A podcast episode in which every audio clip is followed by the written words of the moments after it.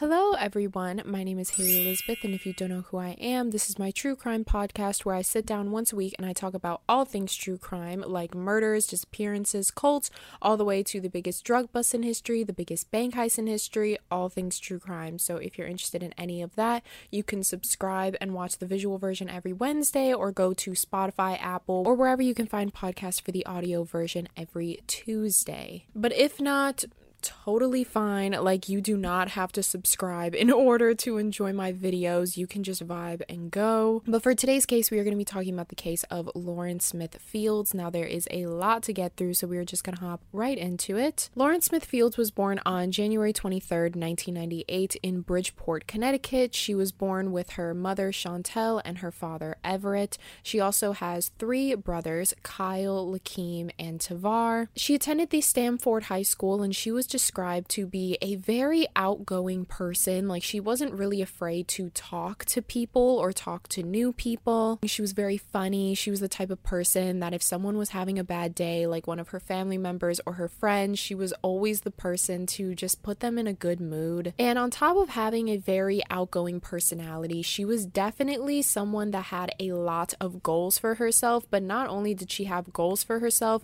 whenever she set her mind to something, she out and did it. She had so much motivation, so much drive. And due to this, she had a lot of academic success in high school. And besides being like very driven and motivated with her academics, on top of that, she was also keeping her body very healthy as well. She ran track for the high school, so she was like staying active. And on top of that, she also had a plant based diet. So she was only eating like healthier options with lots of fruits and vegetables. And honestly, from what I was reading about like Lauren and her backstory, she just seemed like that girl. You know what I mean? Like she was striving for so many goals. She was keeping herself healthy. She was keeping her mind healthy. She was out there. She was driven. She just seemed like such an inspirational person, like the type of person that we all try to be or that everybody wants to be. That was definitely Lauren.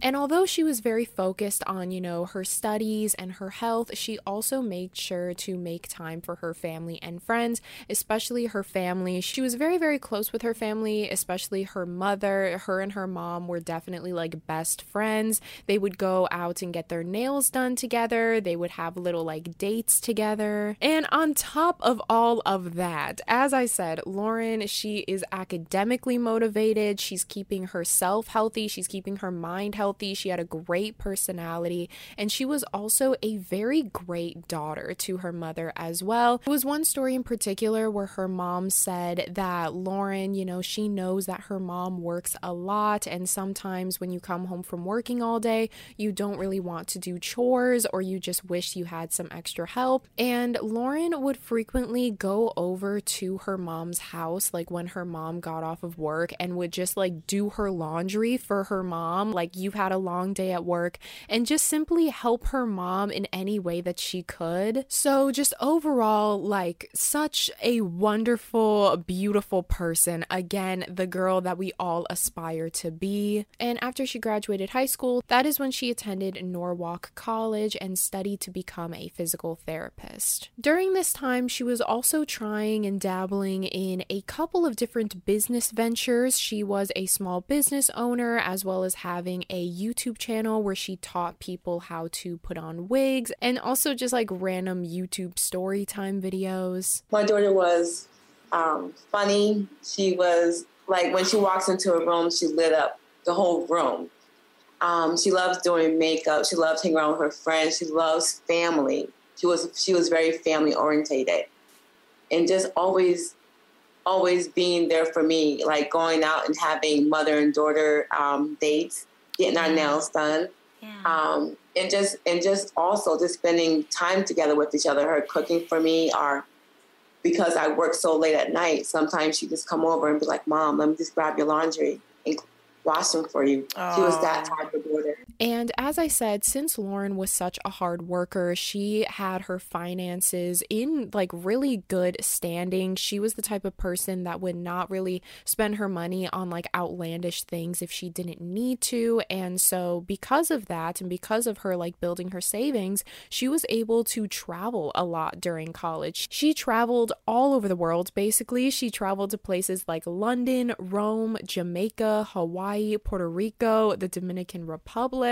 It just seemed to me that Lauren just seemed like this big ball of light that like everyone just attracted to, that everyone just loved to be around. And she also just like loved to give love. And even while she was in college, she was able to move out and get her own apartment, which, if any of you guys have ever like been in college and also tried to like live out on your own, that is not easy because you're constantly going to like all of your classes, but then you also have to make money on the side to pay rent. It's a very stressful situation, but Lauren did it with ease. As I said, she went out there and she went for it. And so she had her own apartment. And then on December 13th of 2021, um, Lauren was planning on having like a little Christmas party thing at her apartment. And so one day, uh, her mom, Chantel, had called Lauren just to kind of talk about the Christmas party and what they were going to do. But when her mother went to call Lauren, Lauren didn't pick up. So she called her again, and again, no answer. So that is when Chantel had texted Lauren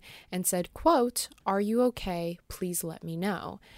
A couple hours after this text was sent, there was still no answer, and this really concerned Chantel because, as I said, Chantel and Lauren were best friends. They were very, very close, and Lauren was just not the type of girl to just let her mother like be undelivered for hours at a time. She was very good about responding. And so at 9 p.m. that night, that's when Chantel was like, You know, she hasn't talked to me all day. This is very odd. Like, I'm just to go down there. And so that is when Chantel and one of Lauren's brothers went down to Lauren's apartment just to check up on her. When they went to Lauren's apartment, however, they were greeted with a note on Lauren's door that read, quote, if you're looking for Lauren, call this number. So Chantel called the number and the number belonged to the landlord of the building. And so the landlord was like, okay, great. Like, I'll meet you down there. Just stay right there. And so the landlord met Lauren. And then the landlord met Chantel and Lauren's brother at Lauren's apartment door. And that is when the landlord landlord gave the devastating news to Lauren's mom and her brother that Lauren had unfortunately passed away. She was declared dead at 6:49 a.m. the day before on December 12th, and when paramedics got there, they assumed that she had been dead for at least an hour. This was clearly very, very shocking because no one contacted Lauren's family to tell them this. And, you know, discovering the death of your child through a landlord instead of some sort of police officer or a doctor. This is a terrible way to learn about something like this. And also the fact that it had happened the day before in the morning. That means the police and the hospital had all December 12th to contact the family because um, later on we know that the police ended up identifying Lauren to be Lauren based upon her like identification and her wallet. But even though they knew the identity of Lauren, they just thought to not call the family at all. And when the family decided to call the police themselves to see where Lauren was, even like where Lauren's body was, because her body was no longer in the apartment, they came to find out that no officers were even thinking about contacting them. There was no officers that were working on an autopsy to determine her cause of death, and no one called to confirm her body. No case at all was being created. And even with Lauren's apartment, Lauren's apartment just looked completely normal. Like the outside of it, there was no caution tape, there was no police officers, there was nothing at all to indicate that someone had died in that apartment. And so the landlord tells uh, Chantel and Lauren's brother, like, hey, uh, yesterday when all the police were here, I tried to get like some information, but they wouldn't really tell me. So they gave me a card to a detective named Kevin Cronin. Um, here's his number. Maybe you can like try to get some information about where Lauren is and what exactly happened. And so Chantel calls Kevin Cronin, and he is just the absolute worst to the family. Kevin Cronin told them that on the night of December 11th, Lauren was on a date with 37 year old Matthew LaFountain, and Matthew had spent the night that night, but when he woke up early in the morning around 6:50 a.m., he found Lauren unresponsive with a nosebleed coming out of her right nostril, so he immediately called the police and the police and the paramedics showed up. And so, with something like this, you would think that the last person to see Lauren alive would be heavily interrogated as to what happened, but Kevin basically just said not to worry about Matthew because, quote, he's a nice guy. And he's a nice guy is basically just code for Matthew probably had some links within the police station. He probably had some inside connections, and that's why he wasn't being investigated or interrogated. And so this just honestly makes things 10 times more confusing because that answers none of Chantel's questions. She doesn't know what killed Lauren. She doesn't know how Lauren died. She doesn't know why she wasn't contacted. Like, this is obviously a very scary situation, and all you want is answers. So Chantel is like, you know what? Why don't we just meet up in person? Can you meet me at Lauren's apartment so we can talk about this more thoroughly and in person? And Kevin Kevin agrees. He's like, Yeah, I'll be down there. And then all of a sudden, an hour goes by, two hours go by, and Kevin never shows up. Like hours go by, Kevin's not there, and so Chantel obviously calls again to make sure if he's still coming. And when she calls him, all he says is, quote, stop calling me, and just hangs up which again makes things 10 times more frustrating because Lauren's mother, like Chantel, she doesn't even know where Lauren's body is at. Her own daughter, she has no clue and she's being treated as like nothing. She's not getting any answers, she's not getting any help for her situation. She's just completely lost. And unfortunately, that wouldn't be the last time that Kevin has actually hung up on the family as they were just desperately trying to seek answers for what happened to their daughter and their sister.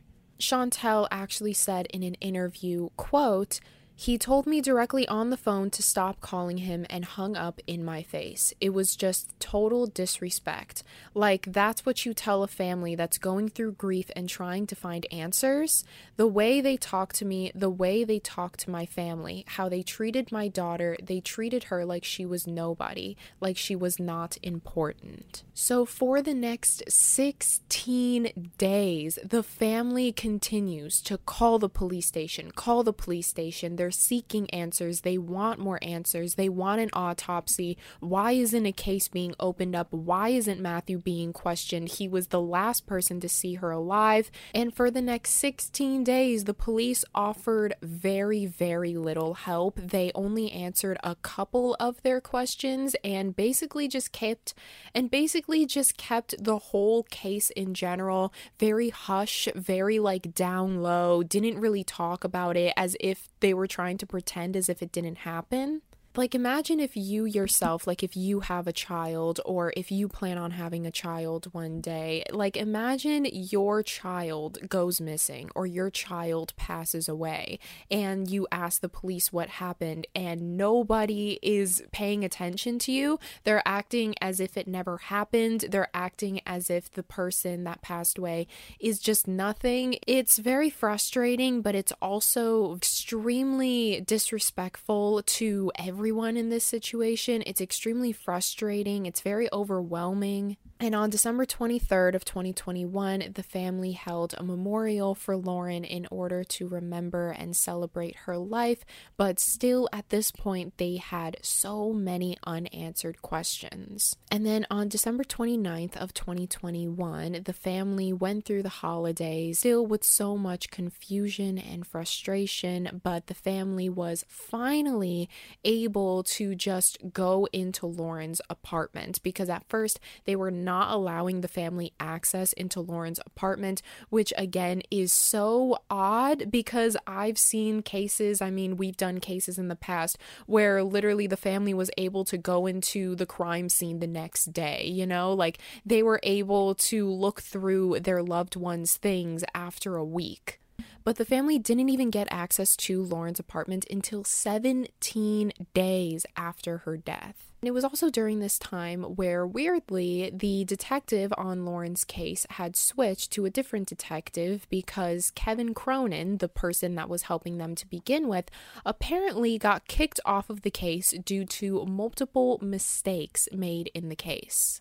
And all of these mistakes the family was not aware of and continued to not be aware of because nobody just told them what was going on. But when the family went into Lauren's apartment, you can clearly tell that absolutely nothing was searched through. There was no investigation, there was no crime scene investigation, there was no police officer that was looking around to see the cause of death because right when the family walks into Lauren's bedroom, on her bed, they see a very visible used condom and a loose pill sitting on her bedside table. Lauren Lauren, as I said, she kept a very active and healthy lifestyle. She ate all plant based and only fruits and vegetables. So, like the fact that she was taking pills or medicine, this clearly was not hers. And along with the used condom and the pill, the family also found blood on her bed sheets and a plate of food that was um, like the food faced down on the living room floor. Again, just something that investigators just walked by, did not clean up. So the family immediately calls the police again and they're like, hey, what were what are you doing? Like exactly what are you doing? Because we are at the apartment. We see all of this stuff. We find all of this evidence. You need to get down here and collect some of this because this is clearly you know something to help with Lauren's case. But the police told the family that they could not pursue in the investigation or even open up an investigation where they would collect evidence from the apartment. They can't do any of that unless they have the DNA of the entire family, which again, we've done a lot of like true crime cases on this channel. This is the first time I have ever seen anything like that. You do not have to have DNA samples in order to collect evidence. That's usually something that you do afterwards to see if the DNA on the object matches the DNA with the individual that you are suspecting. And that is something that Chantel says quite frequently. She says that she feels her family was treated as suspects, and in this case, asking the family for DNA samples would be something something you would ask of a suspect. And this was also around the time of the Gabby Petito case. Now, if you guys don't know who Gabby Petito is, Gabby Petito was a white 22 year old influencer that disappeared but was later found dead during a trip that she took with her boyfriend. And there was an active manhunt for her boyfriend because he was suspected to be Gabby's killer. And if you guys know about the Gabby Petito case, Gabby's case got so, so much media coverage and it it was mostly due to her being a young white woman because the media unfortunately just doesn't show as many missing people of color as they do white individuals. And there unfortunately is a lot of injustice when it comes to all these like missing cases or murder cases. And because of that, the media paying more attention to white women rather than people of color, it's extremely unfair. And that is exactly how Lauren's family felt. They felt that their case wasn't getting recognized. And this just made it 10 times more frustrating because, if anything, they needed all the help that they could get at that point, but they were just receiving none of it. And the fact that Gabby was getting a lot of media representation has nothing to do with Gabby or Gabby's family. I'm pretty sure Gabby's family was very grateful to have all of this media attention because it led to the discovery of their daughter's murderer. So this has nothing to do with the family or Gabby at all. This mostly is an issue with the media and media representation. This is mostly an issue that has to do with media representation as a whole and also just society as a whole and ensuring that everyone, no matter what your race, color, gender, what you go by, everyone deserves a fair case. Everyone deserves to be treated fairly. Everyone deserves to be treated equally. And I so I just wanted to make that clear that, you know, Gabby's family or Gabby is not at fault for all the media attention that she got. It's just simply an issue with the media in general. And so once the family had supplied their DNA samples, that's when the police started up an investigation. An investigation is kind of a nice word to use because this was not a proper investigation at all. So they first started out their investigation by questioning Matthew and questioning what Matthew and Lauren were doing the night before, where and when did he discover Lauren, when did he last see her alive. But before I move forward with Matthew's story, I do want to say that Matthew's attorney came out with a statement, um, like after everything, that read, quote, I think it's the media that made him the main focus of the investigation. Although Bridgeport police did investigate the matter, he did fully cooperate and he's not the main focus of the investigation anymore. As we know, the DEA is involved now and they will help local authorities investigate the matter and get to the bottom of what happened to Lauren. And I'm not saying that because I'm siding with Matthew. In my personal opinion, I feel like Matthew should be questioned a little bit more. I feel like, you know, if Matthew truly had nothing to hide, then why isn't his interrogation being released? Why isn't his 911 call being released? And also, if he was truly such a nice guy, why didn't he cooperate with the family? Why didn't he talk to the family? Why didn't he give the family answers that the police weren't giving them. And also, if he had nothing to hide, then why not come out with the true and full story? Because if he is telling the truth, then it shouldn't counteract with anything else in the case. And if anything, if he came out with his story, he'd just be clearing his name.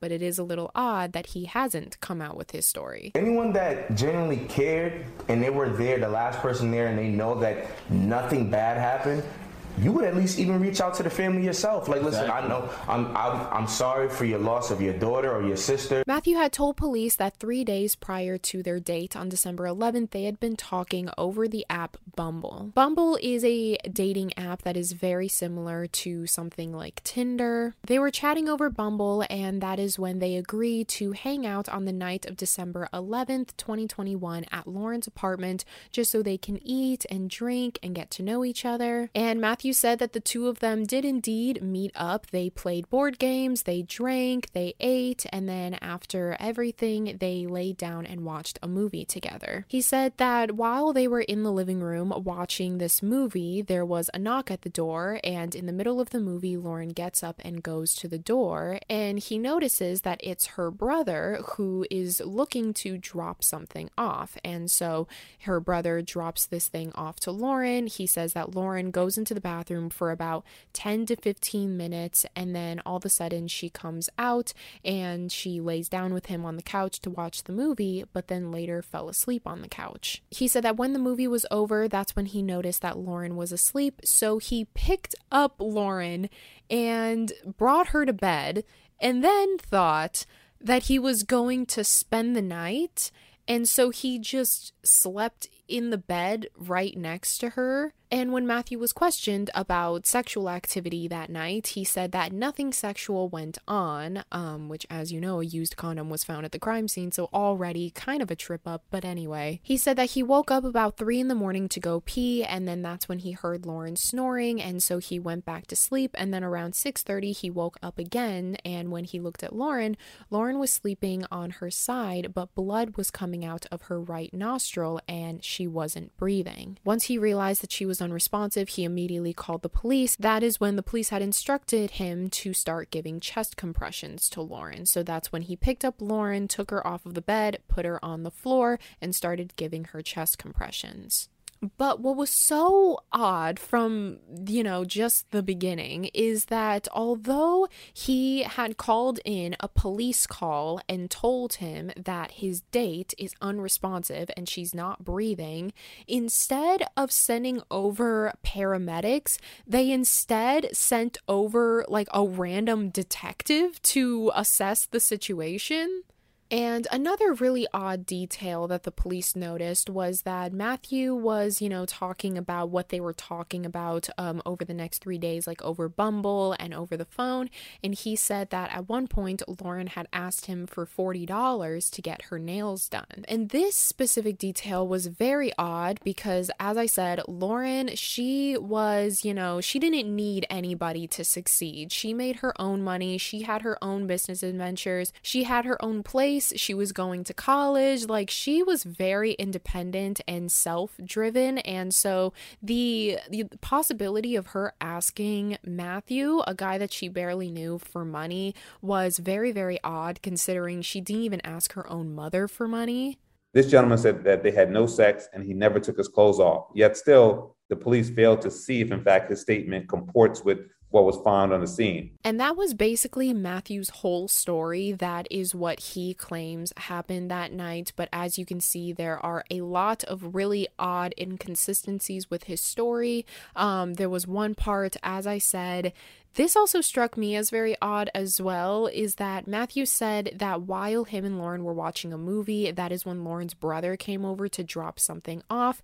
This specifically kind of struck me as odd because how would he know what Lauren's brother looks like? And the way that Matthew put it, he kind of made it sound like it was a very secret exchange, like possibly he was giving her drugs or something. But when Lauren's brother was questioned about this, he just said that he was picking up some laundry because Lauren had like some of his clothes and so he was just picking up clothes. He wasn't doing anything like secret or suspicious and he also told police that when he saw Lauren in that moment, she seemed completely fine. Like she wasn't drunk, she wasn't on any substances. She seemed perfectly normal. Like he was simply just picking up clothes. And there was one point in Matthew's story where he actually changed his story. At first, he was saying that Lauren just like randomly went into the bathroom for 15 15 minutes, but then later on he switched it and he said that he could have sworn he heard Lauren throwing up as if she was really sick. And as you could see, Matthew's story, there's just so many random holes to it. And also, again, I'm not saying that this is 100% like what Matthew had only said, because unfortunately, again,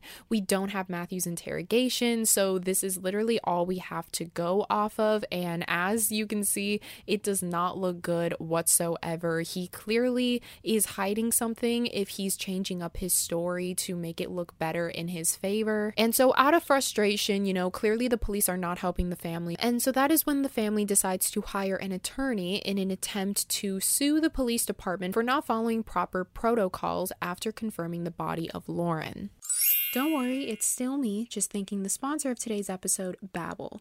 For most of us, learning a second language in high school or college wasn't exactly a high point in our academic careers. I remember when I had to take French in high school, I feel like the vibe was so intimidating, like having to speak in front of people. But now, thanks to Babbel, the language learning app that has sold more than 10 million subscriptions, there's an addictively fun and easy way to learn a new language. Whether you're traveling abroad, connecting in a deeper way with family, or you just have some free time Babbel teaches bite-sized language lessons that you can actually use in the real world. Their 15-minute lessons make it a perfect way to learn a new language on the go. And contrary to other language learning apps that use AI for their lesson plans, Babbel's lessons were actually created by over 100 language experts, and their teaching method has been scientifically proven to be effective. You can choose from 14 different languages, including Spanish, French, Italian, and German, and Babbel's speech recognition technology that helps you improve your pronunciation and accent. There are so many ways to learn with Babbel. In addition to lessons, you can also access podcasts, games, videos, and stories, and even live classes. So start your new language learning journey today with Babbel. Right now, get up to 55% off your subscription when you go to babbel.com slash behind. That's babbel.com slash behind for up to 55% off your subscription. Babbel, language for life. But police argued this and they said that they didn't have to contact the family because they knew Lauren was Lauren by looking at her passport and her identification, which again is not proper protocol. You're always supposed to inform the family members or have a family member come in to confirm the body. And on January 21st of 2022, that is when the family's lawyer, Darnell Crossland, had made a statement saying that the family intended to sue the Bridgeport Police Department for 30 million dollars for their handling of Lauren's case and believed the police department was racially insensitive, which led to the mistreatment of Lauren's case and dismissing it as if it didn't happen at all, basically just treating Lauren and her family extremely unfairly. Darnell also came to the press with this um, intent to sue, and he said, quote, The notice details a number of concerning missteps in the investigation, including the fact that obvious evidence was not gathered by police and that officers have been reluctant to formally interview LaFountain or name him as a person of interest. Crossland has alleged that Kevin Cronin, the detective first assigned to the case, has some connection with LaFountain and is currently under investigation by the city's internal Affairs Department. And that is a quote from thecut.com. What I believe is that the police failed to collect and preserve that environment from the first day. The attorney has now filed a notice of claim to sue Bridgeport for negligence, claiming key evidence was not initially submitted to the state lab. And the family finally, with this lawyer by their side, they were able to really tell everyone and the public, they were able to get a pretty good sized audience of people that, you know, wanted to help out on the case, that were listening to their case. And they said that they were treated like suspects since the very beginning, that they were not treated fairly and they also thought that it was very unfair that Kevin Cronin was assigned to their case in the first place, and then Kevin Cronin was let go due to the many mistakes that he had made on the case. But even though he had made mistakes on the case, it seemed like nobody was doing anything to try to fix his mistakes at all. They basically just kind of saw it as a lost cause and was attempting to move on. And everything that I'm telling you right now about Lauren's case was not being shown to the public whatsoever. At most, there was probably one or two articles regarding Lauren's case, and that's it. Like, it was getting no media coverage. But it wasn't until a very famous rapper by the name of Cardi B had actually took to her Twitter to post about Lauren's case, and this led to more and more exposure for Lauren's story. On January 23rd of 2022, Cardi B had posted a screenshot of an article titled, quote, design engineer 37 whose bumble date 23 died in her blood-stained bed next to him after night of drinking. Her family sues cops for quote mishandling investigation and not pursuing quote because he's white. And even the title of this article is extremely frustrating because why do they need to say that he's a design engineer that has literally nothing to do with anything?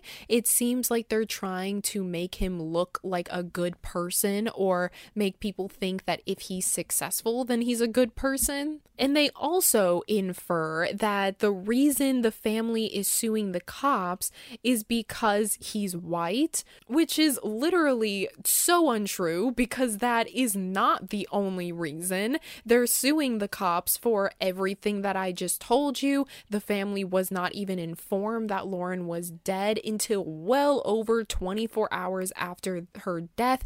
They were not getting any answers as to where her body was exactly. They were also suing the police for not investigating Lauren's apartment. Like, it's so frustrating and so, so sad that Lauren's family had to be the one to discover that evidence instead of the police just doing their job. That's why they were suing. It had nothing to do with the fact that he was white, and yet this article was trying to play it off as if that And so Cardi B had took a screenshot of this article and quote tweeted it with quote, "This man don't look old and it's not old at all and yet the media made it seem like she was with this old man looking to trick on her. I'm disgusted on how they spin the narrative specifically because I see people saying online quote, that's what she gets." And then she also posted another picture that read, quote, This is so scary. A fictional murderer character, but in real life. Justice for Lauren, Connecticut, you have failed that young lady. And because Cardi B had tweeted this out, Lauren's case got so much more coverage. This is really like the catalyst that really got people talking about Lauren's case and being involved in her case and wanting to know more answers about what happened to her. And again, this was during the time where Gabby Petito's case was um, starting to sort of come to a close. And again, that is no disrespect to Gabby or Gabby's family because Gabby's case is just as important as Lauren's case, and they should should be treated as just important. Gabby's case was simply just getting more attention because she was a white woman, and this was very, very devastating because this led all the other missing and murder cases of black and indigenous women to just be unheard of.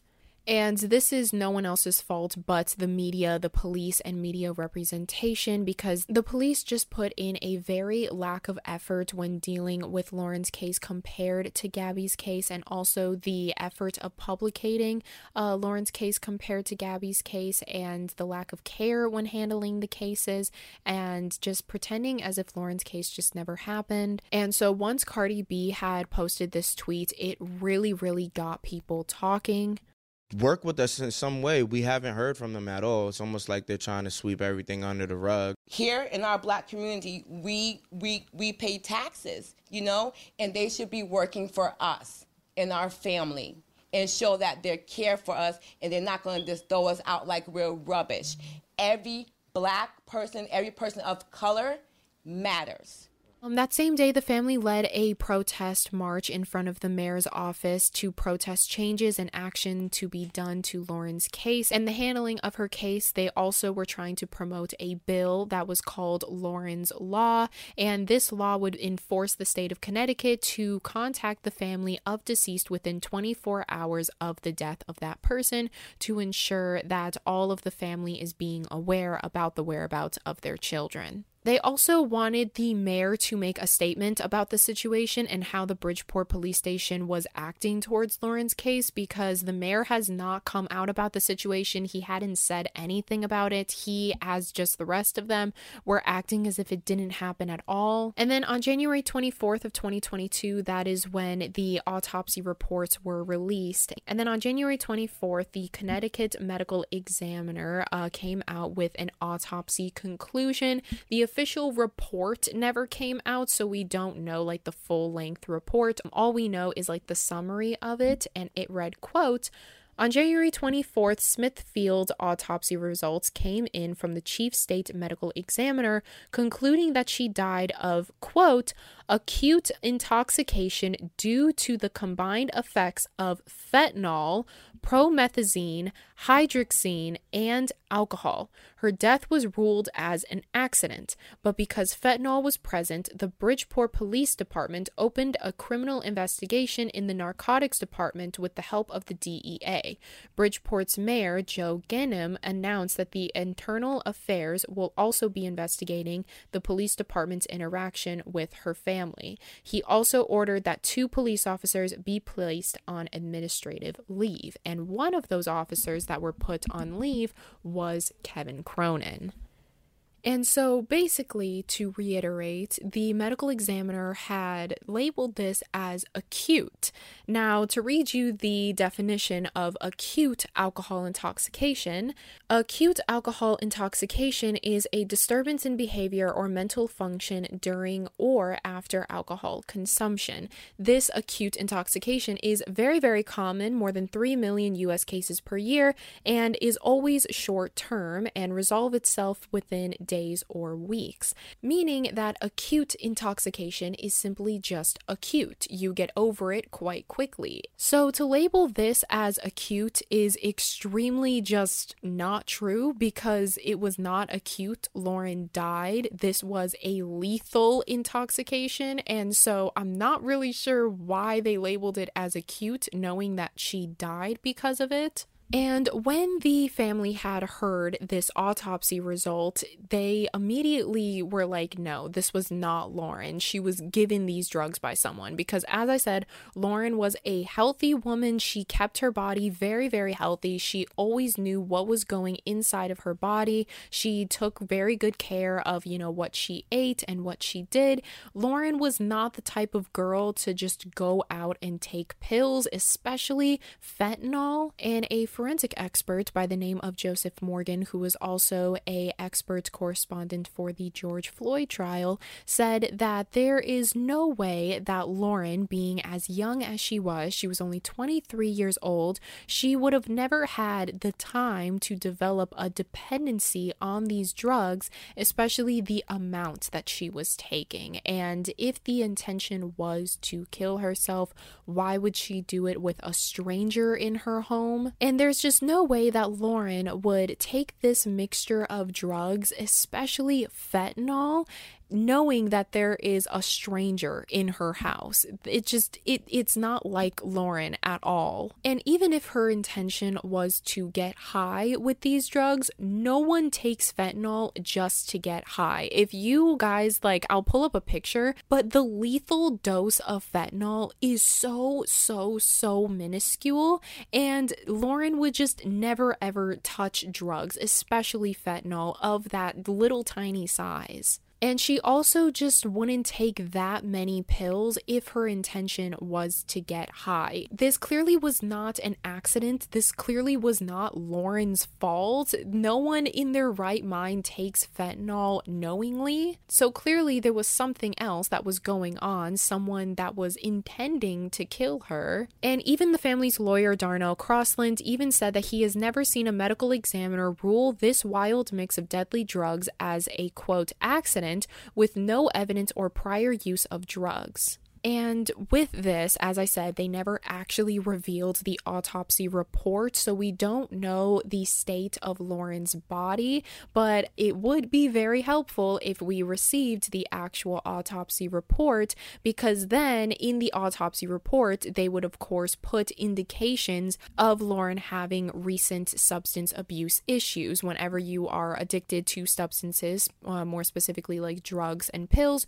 your body definitely feels an effect of that. Your immune system slows down, your metabolism slows down, everything in your body just starts to slowly shut down. And there is very visible evidence of that happening, like if you use drugs over a long period of time. But again, unfortunately, since we don't have the autopsy, we don't know if that is what Lauren's body looked like or if she just looked completely happy and healthy up until the point of her death. And Darnell also found it very, very odd that they would just rule it as an accident without looking into how Lauren got the drugs or even how she ingested it. Shortly after the autopsy was released, that is when the mayor did come out with a statement expressing his condolences to the family and the loss of Lauren. He says that he's very embarrassed with the way that the Bridgeport Police Station had handled their case and the immense amount of disrespect that was given to Lauren's case and her family. He says that he's disappointed with the leadership and the treatment of the victims, and the Bridgeport Police Station will be taking further action by giving administrative leave to two of their officers, including Kevin Cronin. He says that he will also personally be working with the Bridgeport Police Station on Lauren's case to ensure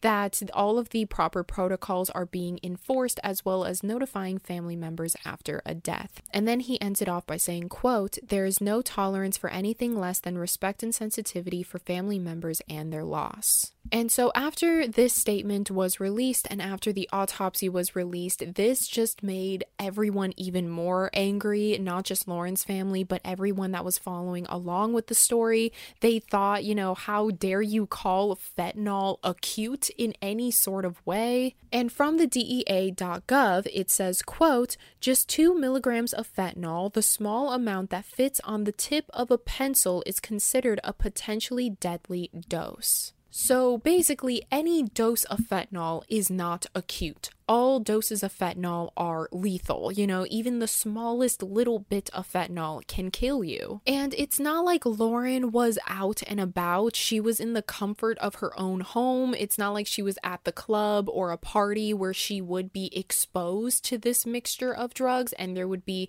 some sort of like lacing in these drugs. And up until this point, Matthew LaFountain's name was never made to the public because of his attorneys and his legal team. They basically just shut down and sued every single person that say his name like he's Voldemort or something. And so it just got to a point where the press was like, no, we're not going to protect this man anymore. And they released his name and face to the public. And so once his name and face was made to the public, that's when people started looking to Matthew for questions, you know, and answers. Of course, he was the last person to see her alive and he was with her the night of her death. So if anyone in this world were to know anything of what happened to Lauren, it would 100% be Matthew. So a lot of people were seeking him for answers of what happened that night. But even though everyone was looking to Matthew for all of these answers, Matthew continued to say nothing. His attorney didn't say anything. It was just complete silence. And that is when uh, the family's lawyer, Darnell, came out and said, quote, we will not stop until we get justice for Lauren and the thousands of black girls that go missing in this country each year. We owe them equal rights and justice regardless of race, and we wouldn't stop fighting until we get it. And this brought such an uproar of media attention. Like everybody was talking about this case. Even Bumble, the dating app, reached out to the police. They were offering them like any sort of message threads that they wanted to see between Matthew and Lauren they shared like Lauren's profile, they shared Matthew's profile. Like Bumble was literally doing more work than the police, and that is terrifying. And Bumble even put out a statement themselves saying, quote, for those who may not know, this past December, one of our Bumble community members, Lauren Smith Field, a vibrant young woman, passed away before her time in Bridgeport, Connecticut. Lauren's passing has sparked a range of emotions for all those following her case.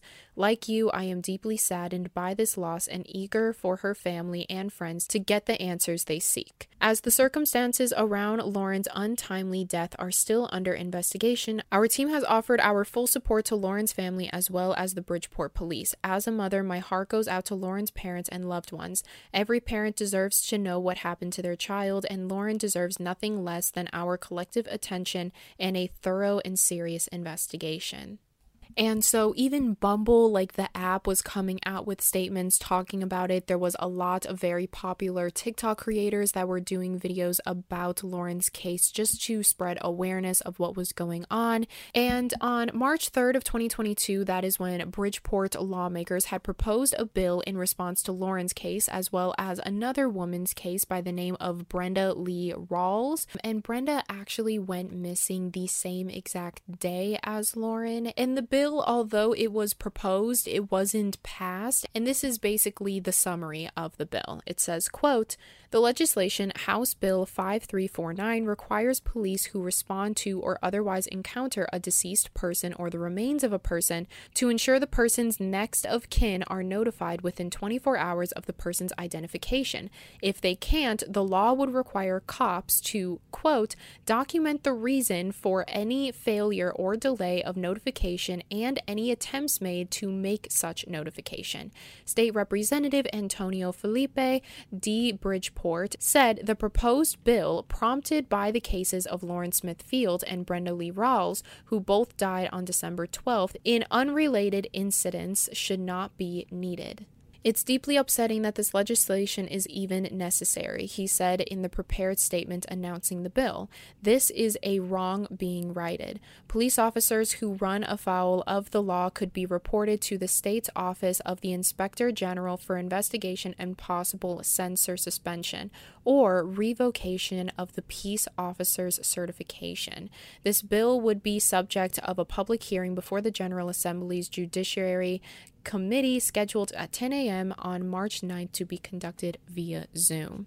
So, on that specific website, they linked a YouTube channel, and I looked at this YouTube channel, but I could not find the outcome of this bill. I don't think it was passed because if it were to be passed, I think there would be many articles about it, but I'm assuming it didn't get passed, or maybe it's in the process of getting passed. But unfortunately, from what I could see in regards to this bill, that as of January 30th of 2023, the fight for this bill and the approval is still undergoing and it hasn't been approved yet. On January 22nd of 2023, so not that long ago, it's been a little over the year since the death of Lauren and the family had held a balloon release on the day before she would have turned 25 years old. The mother, um, Shantell, she was approached by the media at this balloon release where she said, quote, I'm doing this today because it's been an entire year that my daughter has been gone,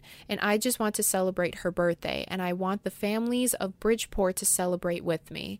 The mothers that lost their kids to celebrate with our family. I don't want anyone to forget about my daughter. And as of today in 2023, that is unfortunately where the case lies. Um, no one knows anything really. No one knows if Matthew is being interrogated. No one knows if Matthew, in the end, is actually innocent and he actually didn't do anything and there was another party involved. There has been no official report or anything posted by the Bridgeport Police Department regarding Lauren's case or the ongoing action to solve anything. Nothing further has been mentioned about Matthew and his involvement. The only thing that has been said on Matthew's behalf is that quote that I read you earlier from Matthew's attorney, basically saying that his attorney feels like the media painted him more as a killer and that he's innocent and he didn't do anything wrong. And even the family, like shortly after that autopsy was released, they asked for an independent autopsy, but since that was never released, even to this day, the police department and the Connecticut uh, medical examiners still declare Lauren's death as an accident, and Lauren simply just did this to herself. The bill that was going to be passed would ensure Connecticut informs family members of deceased loved ones within 24 hours of the discovering of the body, but again, that bill still goes unapproved. And as I said earlier, the police did open a criminal investigation once they found that fentanyl was at use, but that criminal investigation is still open to this day and is still being worked on. And it's so, so frustrating because there's so much that could be done in this case that we have seen been done in so many other cases, yet no one is trying to do anything. We have seen in so many other cases where the autopsy reports were revealed, the interrogation clips were revealed, the 911 call was revealed. And that was a really big thing, too, that people wanted to see. People were really curious about the 911 call because, as I said, apparently on on the 911 call, Matthew had said that Lauren was unresponsive and that he feels that she may be dead. And instead of sending a paramedic, they instead sent a detective. And so people are wondering did he actually call the police or did he call his police friend to help him out? And that was the detective that showed up that day there's just so so many different theories and things you can come up with and it's very unfortunate and frustrating that we just have to sit here and be unaware of everything that went on when clearly there is so much to be done and even the fact that Matthew is suing people for using his name or using his face or talking about him, I feel just makes him look even more guilty. I feel like if you truly had nothing to do with it, why wouldn't you want to offer any sort of help you can provide? Why wouldn't you want to speak to the family? Why wouldn't you want to come out to the press? Because if you feel you did nothing wrong, then clear your name. But the fact that he hasn't said anything just points him as more suspicious and that he may know more than he leads on.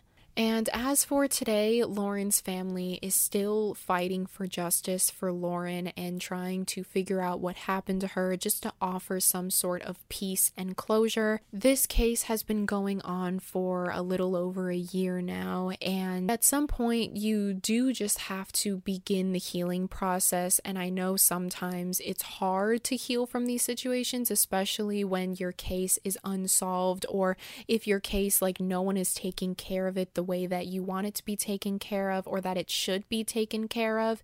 It's very frustrating, it's very hard, but at some point you do have to begin the healing process in order to come to peace with the situation because, you know, an ongoing fight like this, you are constantly being reminded of what happened, and that is a very hard and traumatizing thing to go through. It's a very traumatic situation to go through because you're constantly being reminded every single day of what happened to your daughter while trying to fight for justice for your daughter. And hopefully that justice will be served one day. I really hope that in the future someone is held responsible, someone is held accountable, someone is being arrested for this. And I think it's also very important to not lose hope in situations like these. There are so, so many cases out there that get solved after like many, many years of being unsolved. So there's still hope for Lauren to receive the justice that she deserves.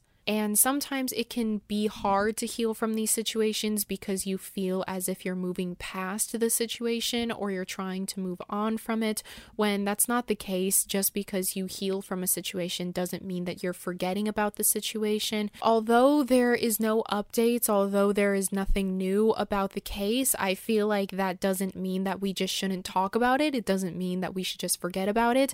I feel like the only way that we are actually going to solve cases like this or cases that go unnoticed is if we continue to talk about it, if we continue to remind people that this is still going on and this is still something that we need to fight for. So, even as for today, there are so, so many unanswered questions about what happened that night that we just may never know. And that is the end of today's video. Um, if you guys found this case interesting, make sure to give it a thumbs up and subscribe if you're on YouTube or if you're on Apple, Spotify, wherever you can find podcasts. Make sure to rate it five stars because that really helps me out a lot. If you want to follow me on any of my socials, like my Instagram, that will be linked down below, as well as my P.O. box if you want to send me anything, and as well as well all of the research that I use for this video. So, all of the articles that I mention, all of the interviews that I mention, all of that will be linked down below. So, if you want to go ahead and do your own research about the case, you definitely can by using those outlets as a starting point. And even if you go ahead and do your own research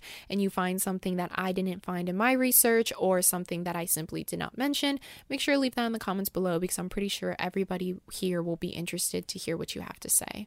But yeah, that is all for me. As for my own thoughts and opinions, I kind of already said them throughout this video. And I hope and wish nothing but peace and love for Lauren's family, especially going through something like this every single day can get very tiring. But I hope that them, as well as everyone else involved in this situation and everyone watching, can receive the answers that we seek one day. But yeah, that's all for me. I hope you guys have a wonderful morning, afternoon, evening, whenever you're watching this. Make sure to go outside today. Make sure to get some fresh air, smell some fresh air, hang out with your friends, hang out with your family, tell someone you love them today, even if that someone is yourself. As always, I love you, I love you, I love you, and I will see you guys next week. Bye.